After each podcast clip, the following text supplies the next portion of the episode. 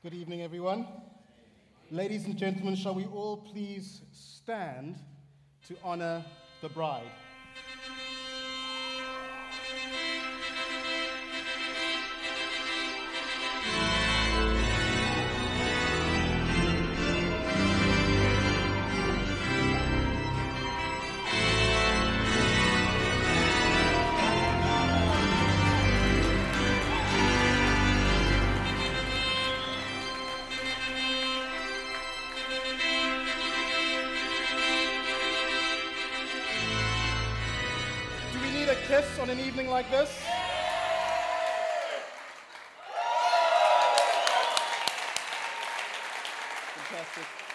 Wonderful. Please take your seats. Don't you just love a good wedding? If you've been to a few, you might have heard the sobering charge often given to husbands from the words of the Apostle Paul. Sometimes at weddings, we'll preach from Ephesians 5, verse 25, which says, Husbands, love your wives as Christ loved the church. That's, that's a solemn charge. With these fatherly tones, you can imagine the father of the bride looking the groom in the eye and saying, I only ask of you one thing that you would love your wife like Jesus loved the church.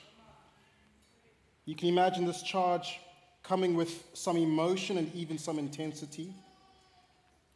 It reminds me of a young man arriving for his first date and being given five rules by his date's dad. Do you want to hear them? Rule number one, and I've actually taken these to heart as my daughter has grown up. Rule number one I have no doubt that you are a popular fellow with many opportunities to date other girls. This is fine with me, as long as it is okay with my daughter. Otherwise, once you have gone out with my little girl, you will continue to date no one but her until she is finished with you. If you make her cry, I will make you cry. Rule number two out of five I'm sure you've been told that in today's world, sex without utilizing a barrier method of some kind can kill you. Let me elaborate. When it comes to sex, I am the barrier and I will kill you. Rule number three the following places are not appropriate for a date with my daughter places where there are beds, sofas, or anything softer than a wooden stool. Places where there are no parents, police, or nuns within eyesight. Places where there is darkness. Places where there is dancing, holding hands, or happiness. Places where the ambient temperature is warm enough to induce my daughter to wear shorts, crop tops, boob tubes, or anything other than dungarees, a sweater, and a goose down jacket zipped up to her throat. Movies with a strong romantic or sexual theme are to be avoided. Movies which feature chainsaws are okay. Soccer games are okay. Old people's homes are better. Rule number four do not lie to me. I may appear to be a pot bellied, balding, middle aged, dim witted has been, but on issues relating to my daughter, I am the all knowing, merciless God of your universe. if I ask you where you are going and with whom, you have one chance to tell me the truth, the whole truth, and nothing but the truth. I have a shotgun, a shovel, and five acres of empty space behind the house. Do not trifle with me. Rule number five be afraid. be very afraid. It takes very little for me to mistake the sound of your car in the driveway for a bomber coming in low. The voices in my head frequently tell me to clean the guns as I wait for you to bring my daughter home. As soon as you pull into the driveway, you should exit the car with both hands in plain sight.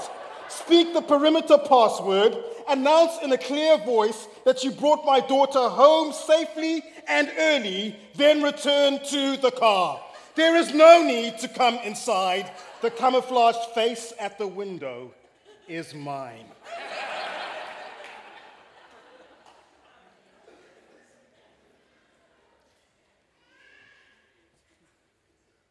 Fatherly protection for a potential bride or bride.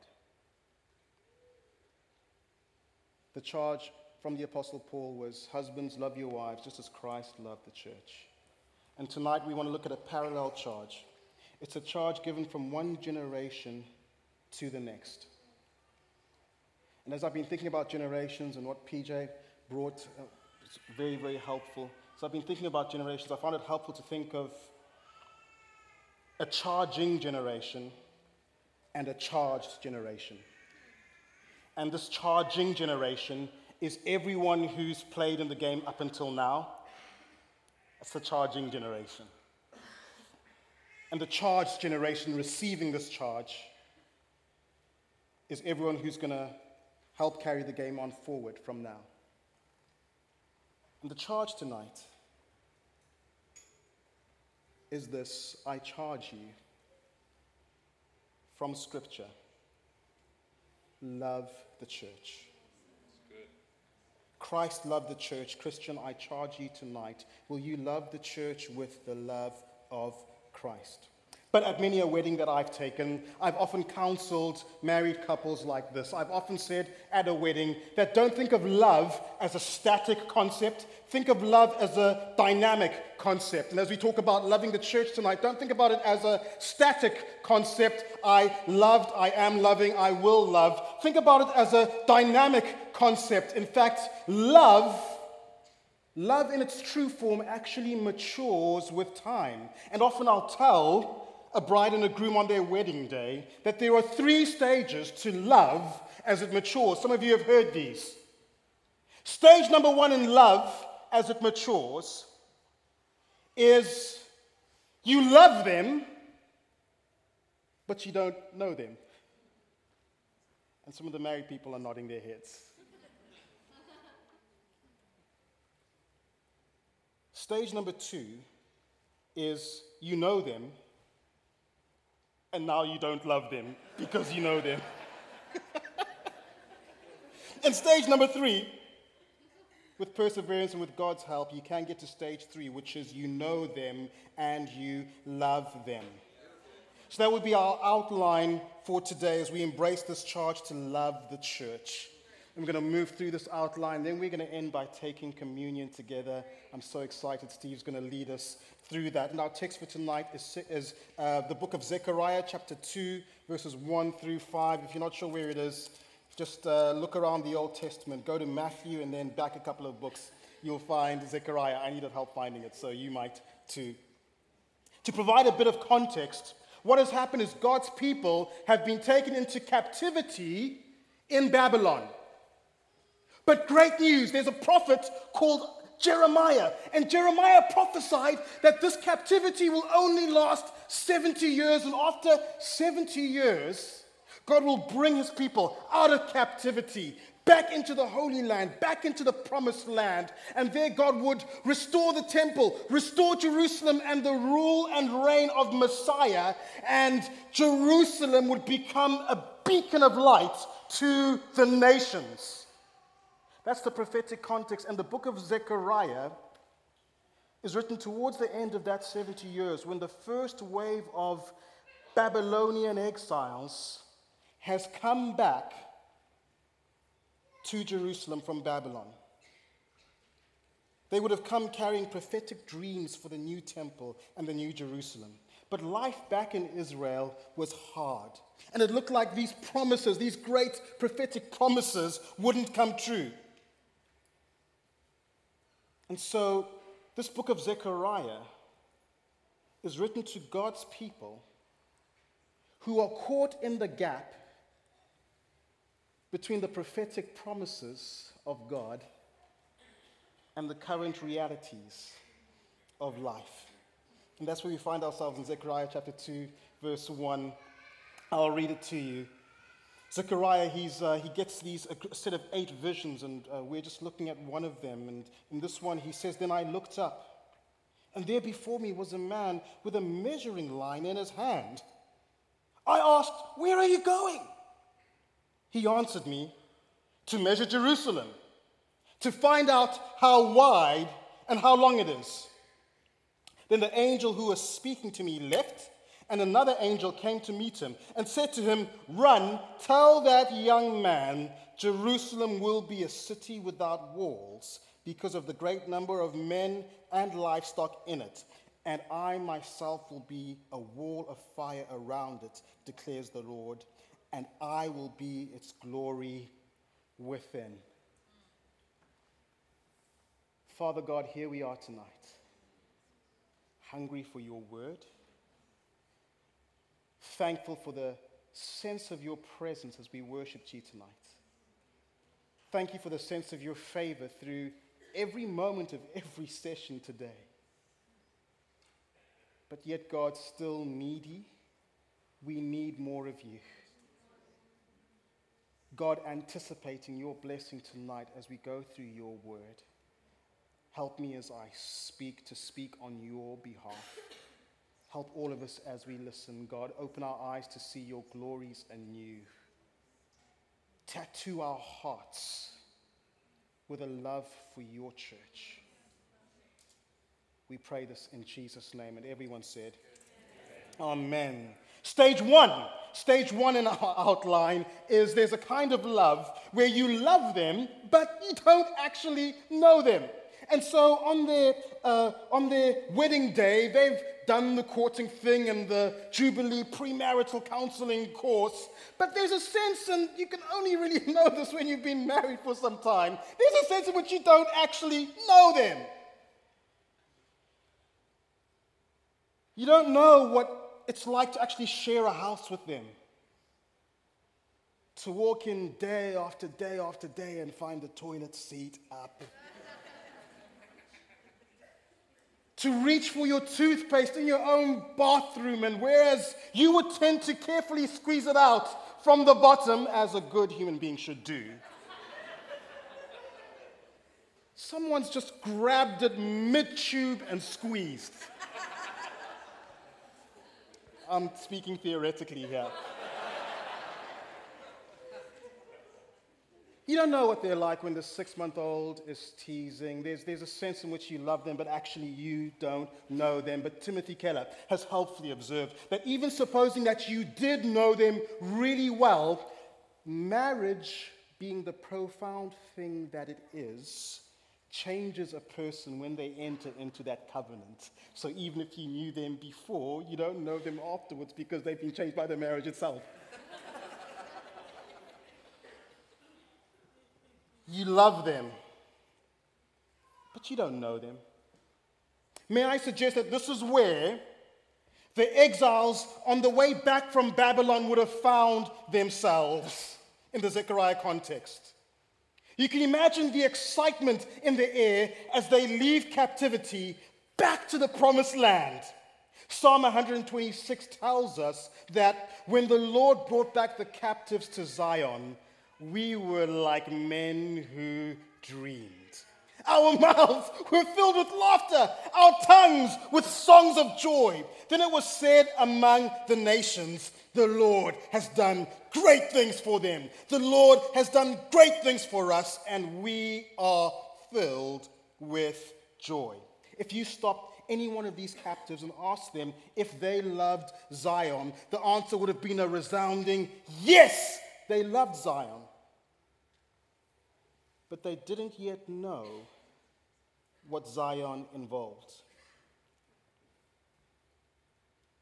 Christian, I hope that you tonight carry a dream in your heart that is reflective of the beauty, the power, and the potential of the local church and of local churches on a global mission together for the transformation of nations. I hope you've tasted something of Christ's dream for prevailing churches pushing back the darkness in co- communities across the earth. I hope that you've been ruined by a vision for the church like we find in Acts chapter 2. My guess would be that some of you have these verses in your membership courses. It goes something like this I'm reading from the message. That day, about 3,000 took Peter at his word, were baptized, and signed up. Sounds pretty good. They committed themselves to the teaching of the apostles, the life together, the common meal, and the prayers. Everyone around was in awe. All those wonders and signs done through the apostles. And all the believers lived in a wonderful harmony, holding everything in common.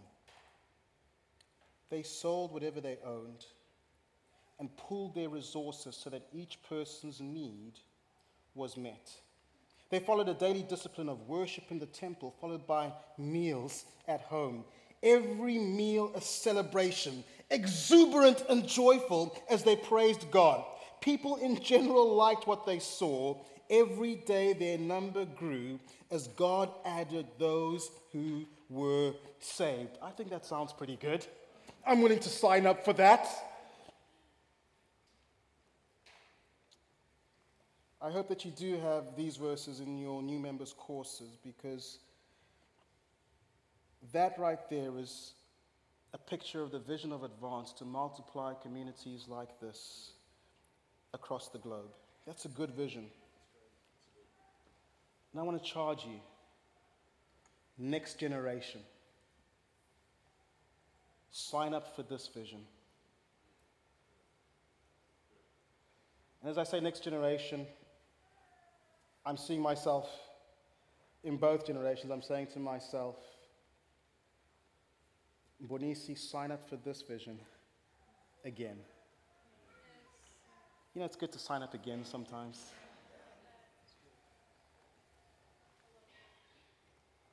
And if you have caught that vision for the church, here's what I'd counsel you to do tonight. So we take the bread as we take the cup, I want to challenge you to sign up for the vision if you haven't yet. Sign up again, even if you have. And when you've signed up, I want to challenge you as you take that cup and that bread to burn the ships.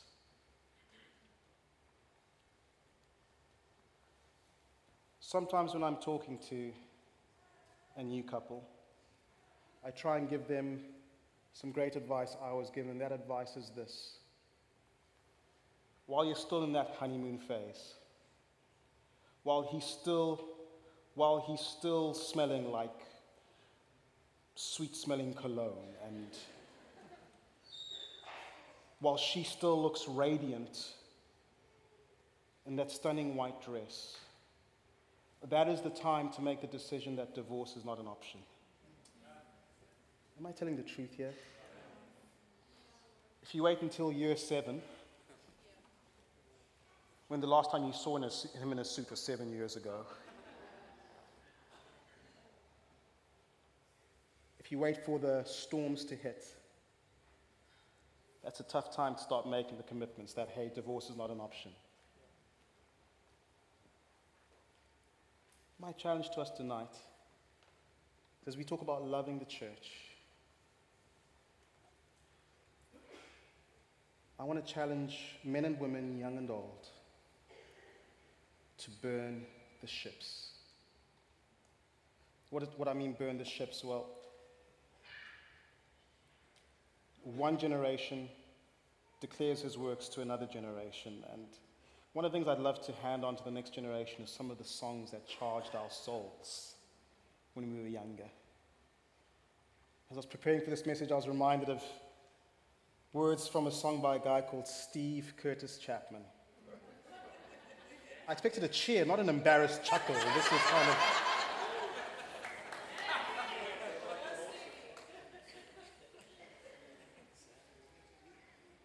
Saddle up your horses.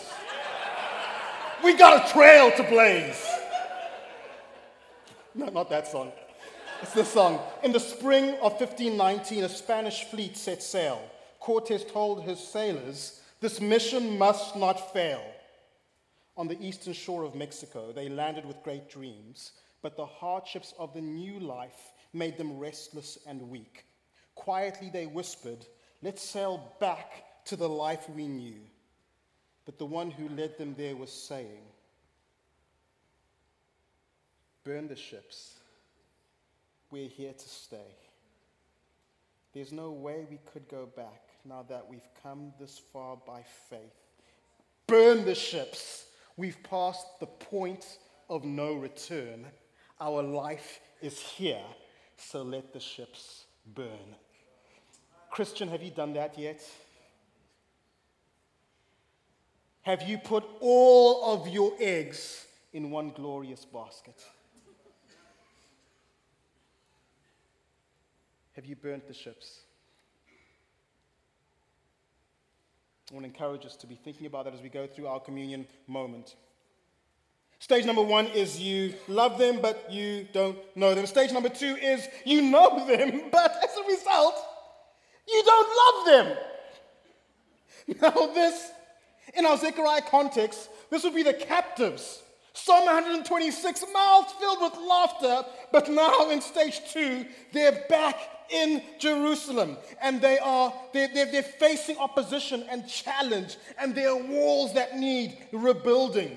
They've been hit with the, with the realities of rebuilding Zion. Or to move to our Acts 2 analogy, listen to what I'm saying. If your vision for the church stops in Acts 2, you may have a deficient vision for the church. 2002,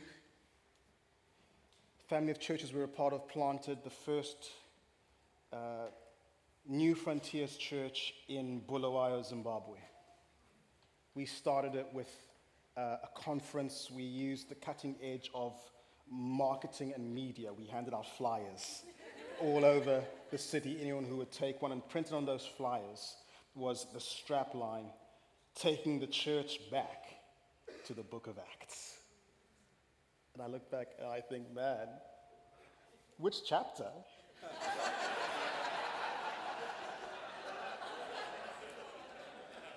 because the assumption is yes, chapter 2. We're, we're, we're reviving chapter 2. And I bet a lot of money that Acts chapter 2 is in a lot of our membership classes. But I'm less sure that Acts 5, 6, and 7 also make the cut. You see, from the stunning vision of the Acts 2 church, Luke, without any shame or embarrassment, takes us to Acts 5, 6, and 7 in Acts 5, Ananias and Sapphira lie about how much money they've given on behalf of the land that they have stolen. And if you think it can't get worse, it does because the two of them drop dead at Peter's feet. Acts chapter 6, the Grecian speaking Jews start to complain against the Hebraic speaking Jews because their widows are being overlooked in the daily distribution of food, which is funded by the selling of people's property that we saw in Acts chapter 2. Financial scandal is rocking the church. As John Stott so astutely observed in the church in Acts, it was not all romance and righteousness. The church was facing opposition from within. And then in Acts chapter 7, the church faces a new level of opposition from without. As Stephen becomes the first Christ follower to give his life for that cause.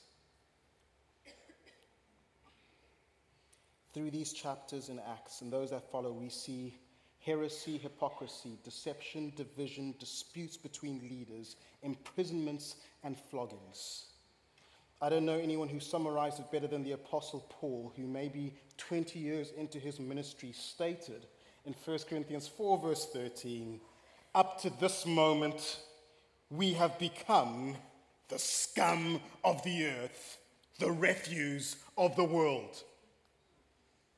Now, that is a somewhat less compelling vision to give your life to.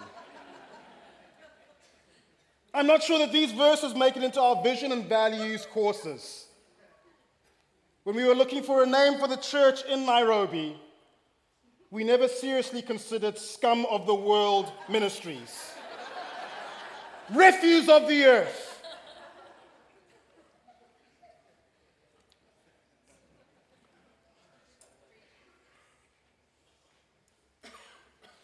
What am I talking about as we talk about you know the church and now you don't love the church. I'm talking about when you've been through a bit of Acts 5, 6, and 7 when you signed up for an Acts 2 vision.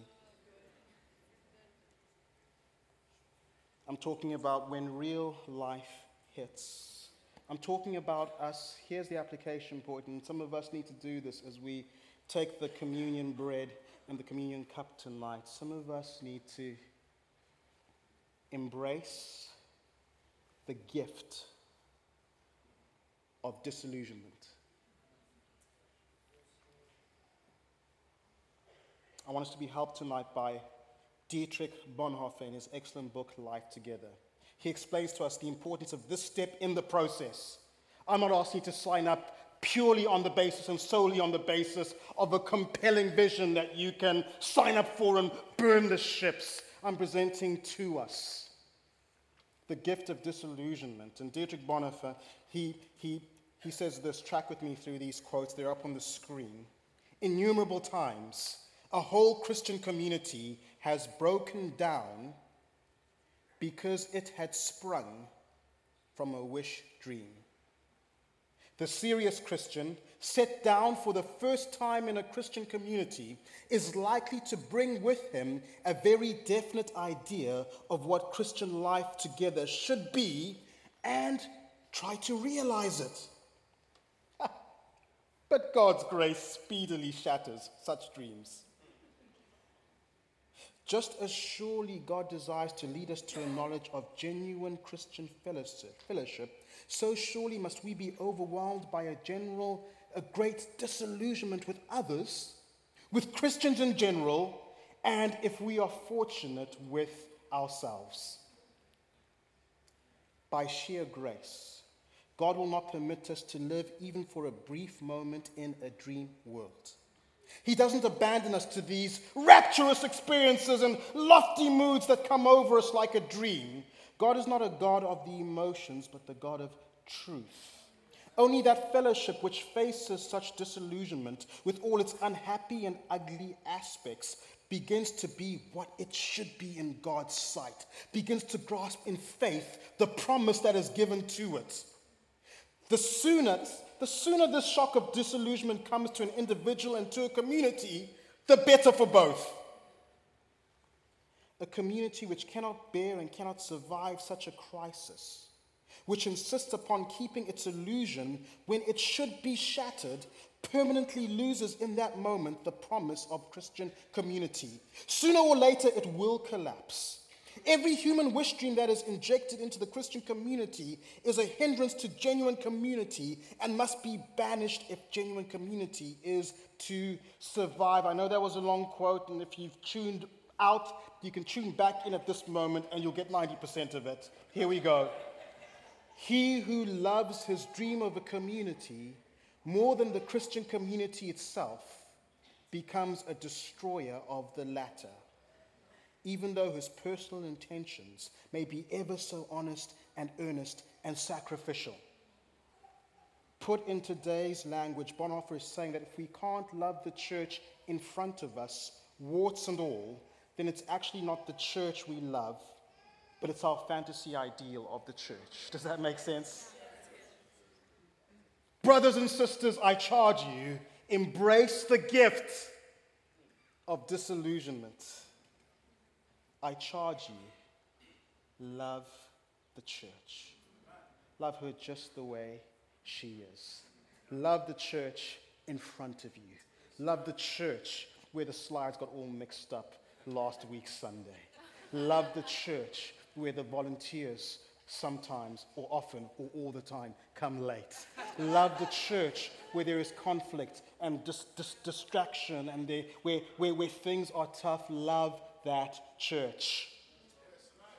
We preached through Song of Songs uh, middle of last year, and uh, I remember hearing one preacher, and he, he was uh, preaching from the Song of Songs, and he said, You know what? If you want to know what your taste in women is, husbands, look at your wives.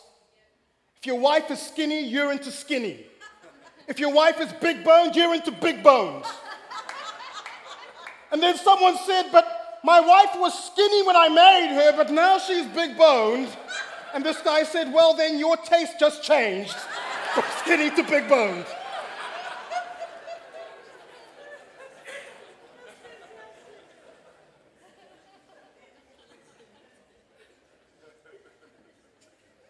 I don't know what church he signed up for to love, but I do know this.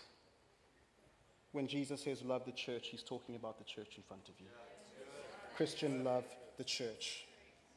Stage number three you love her and you know her.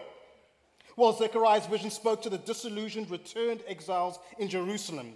And tonight, I trust that it'll speak to you and I as we face the challenges of frontline church planting and building across the nations. Zechariah chapter 2 Then I looked up, and there before me was a man with a measuring line in his hand. I asked, Where are you going? He answered me, To measure Jerusalem, to find out how wide and how long it is. This measuring stick, it, it represents the rebuilding of Jerusalem, which the exiles, in one sense, were doing physically.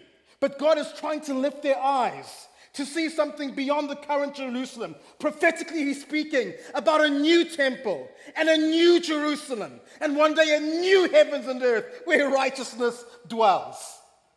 But this measuring line is talking about the rebuilding of Jerusalem and the building of the church, if you like. And the man wants to measure the city so that they can rebuild the city walls. That sounds like a good thing. Then the angel who was speaking to me left, and another angel came to meet him and said, Run! Tell that next generation man, Jerusalem will be a city without walls.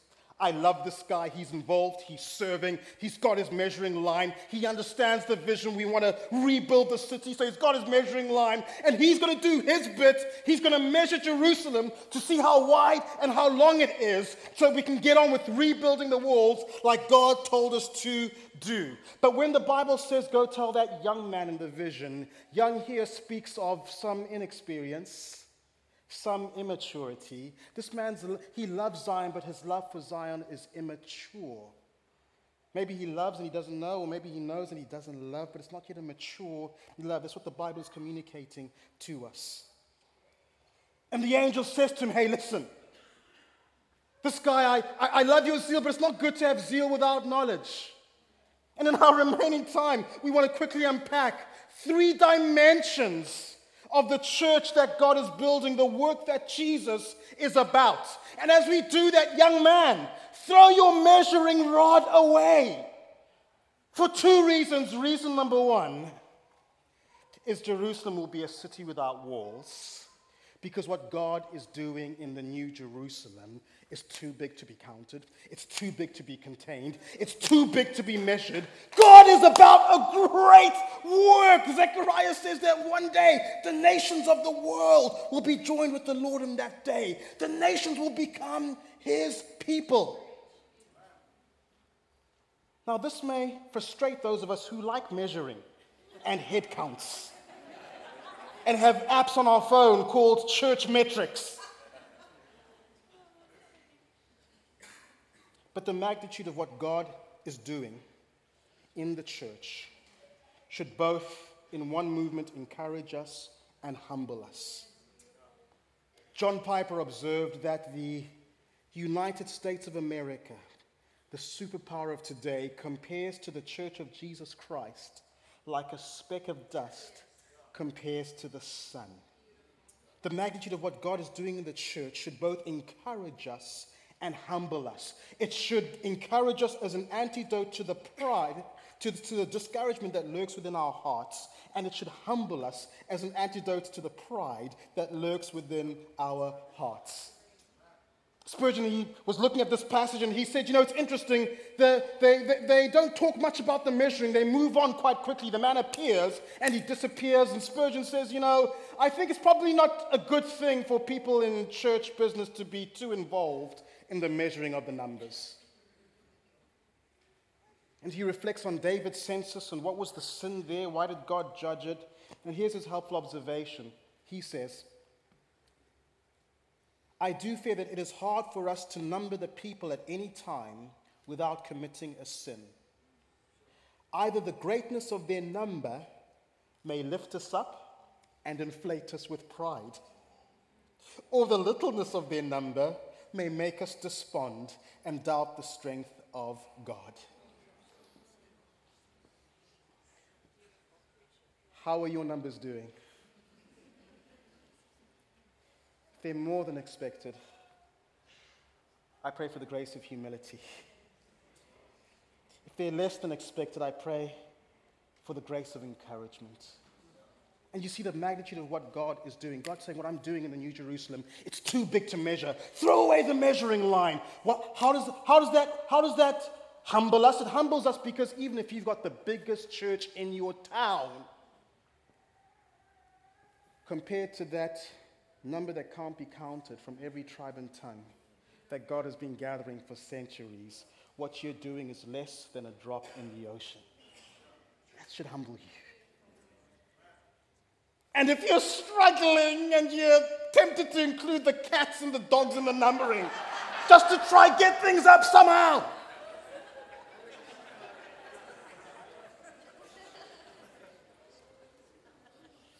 Be encouraged that no matter how small your corner of this is, you're a part of something much, much bigger. And your part is as real as that part. Does that make sense? Christian, be encouraged. Jerusalem, Jerusalem will be a city without walls because it's too big what God is doing. Jerusalem will be a city without walls because God says, I myself will be a wall of fire around it. Zechariah goes on to say that he who touches you touches the apple of God's eye. The apple of the eye, that's the pupil, that's the black bit in the middle. And what you'll find is that your every reflex is designed to protect the apple of your eye.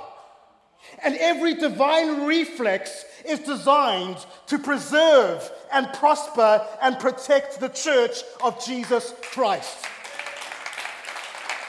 brothers and sisters in India and in Nepal. Jesus will be a wall of fire around you. As we were praying for you tonight, I had a sense that God wants you to know that what the church is experiencing is not attack, it is counter attack. It is a response to the advance of the kingdom of God through your lives and through your churches. And this is the enemy's counterattack to your attack, and the gates of hell will not prevail against what God is doing. Take courage, dear friends. Jesus himself is a wall of fire around you. Discouraged leader, dis- disillusioned saint, love the church because she is the apple of his eye. No matter what you're going through, remember God has not forsaken you, God has not forsaken her. uh, we can encourage one another all the more as we see the day approaching. The story is told of how the great reformer Martin Luther went through a period of great despair.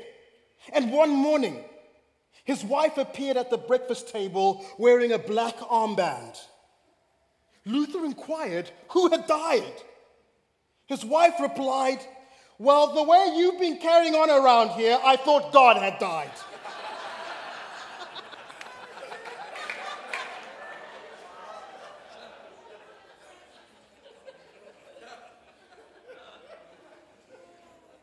God's not dead. He himself is the wall of fire around his church. And last but by no means least, God promises, I will be the glory within. Do you get this? The church will be a great number, as great as the stars in the sky and the grains of sand on the beach. Is that her glory? The answer is no. She will be surrounded by a wall of fire, triumphant through the ages, and even the gates of hell will not prevail against her. Is that her glory? No. The glory of the New Jerusalem is the presence of the living God in our midst. Verse 10 of Zechariah says, Shout and be glad, O daughter of Zion, for I am coming, and I will live among you, declares the Lord Final word from Spurgeon the glory of a church does not lie in the architecture of the place where she meets, nice as the Jubilee building is, nor in the eloquence of her minister, gifted as the speakers we've heard today are, nor in the greatness of her number, nor the abundance of her wealth, nor the profundity of her learning. It lies in her God. Christian, I charge you, love the church because the Lord lives among her. The Lord lives among us, and He is her glory within. You want to see the glory of God? There's a time when you could go to a temple in Jerusalem and the glory came down, and the priests couldn't stand to minister because of the weight of the glory of God in that place. But then there came a time when the Godhead Himself was pleased in its fullness to dwell in a man called Jesus Christ who tabernacled amongst us. And we were, play, we were pleased to see the light of the knowledge of the glory of God in the face of Christ. But his intent was always that now, in a new temple, his glory would dwell. That's why in Ephesians chapter 3, the Apostle Paul says, To him who's able to do immeasurably more, to him be glory in the church and in Christ Jesus throughout all generations. Christian, love the church because that is where he dwells throughout all generations. Steve, I wonder whether you could come up and please lead us in communion.